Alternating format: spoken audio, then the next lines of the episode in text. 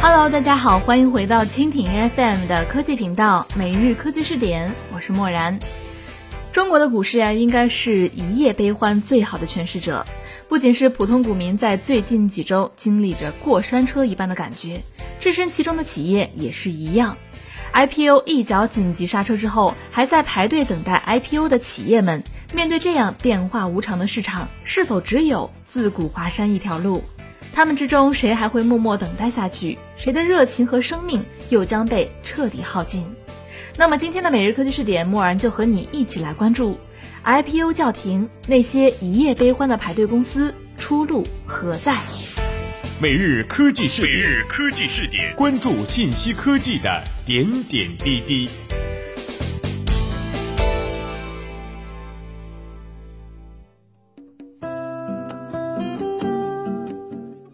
月四号晚上，重磅救市的消息出笼，二十八家已获 IPO 批文的企业，当夜通过上交所和深交所发布的公告，决定暂缓后续的发行工作。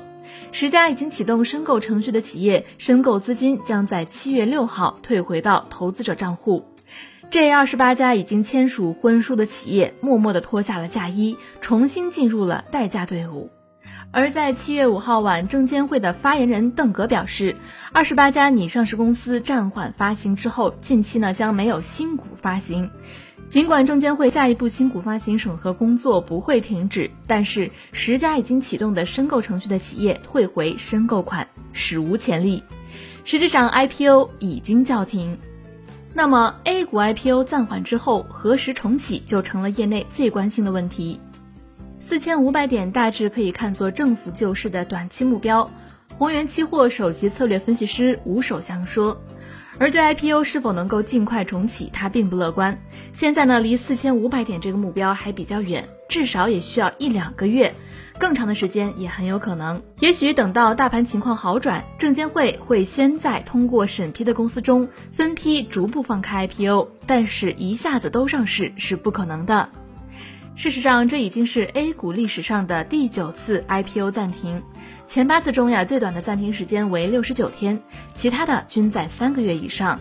而上一次也是持续时间最长的一次，从二零一二年十一月一直持续到了二零一三年年底。几个月、半年很难现在得出结论，但是从现在看来，出现什么结果呀，也都不值得吃惊。吴守强说：“即使 IPO 重启，再要上市也会比现在更难。上次新股发行暂停之后二零一四年 IPO 发行提速，但是经历过这次的洗礼，为稳定市场，IPO 发行节奏会放慢。很多公司选择 A 股上市，也是看中了 A 股融资不差钱。”就说今年上半年沪深股市 IPO 公司一百七十八家，融资合计呢达到了一千四百六十一亿元。但是在暴跌过后呀，资本肯定会更加冷静，靠画饼圈钱肯定会更难了。那么在这种情况下，或许呢重新寻找出路会更好。今年以来火热的新三板自然被纳入了选择。在此之前，就有企业在 IPO 的队伍里撤出，转投新三板，就比如说四维传媒。和这次 IPO 暂缓企业类似，四维传媒在二零一二年递交了创业板 IPO 的资料，十一月完成首轮意见反馈后，A 股 IPO 暂停，等待了将近一年之后呢，二零一三年的十月，四维传媒在新三板挂牌，这甚至还在新三板扩容之前。虽然受到 A 股的大跌影响，新三板的价格和交易呢也已经相对降温，但是相比主板、创业板和中小板而言，它无需审批，挂牌速度更快，而且呢已经吸引了大量资金涌入，未来的发展仍然是值得预期。那么截至七月三号，新三板挂牌的企业数量已经达到了两千六百八十五家，今年上半年融资额超过了三百亿元。接下来随着主板的动荡。新三板的高估值和溢价空间也将大量吸引着正在寻找新头像的资金。那么，什么样的公司适合去考虑新三板呢？对于体量较小、估值不到五亿美元的公司，新三板或许是个不错的选择。另外，急需融资且融资额不是特别巨大的公司，可以选择在新三板挂牌，解决企业发展的燃眉之急。所以说，类似于以上这些情况的企业，其实呢可以换一个思路，A 股假期遥遥，选择新三板可好？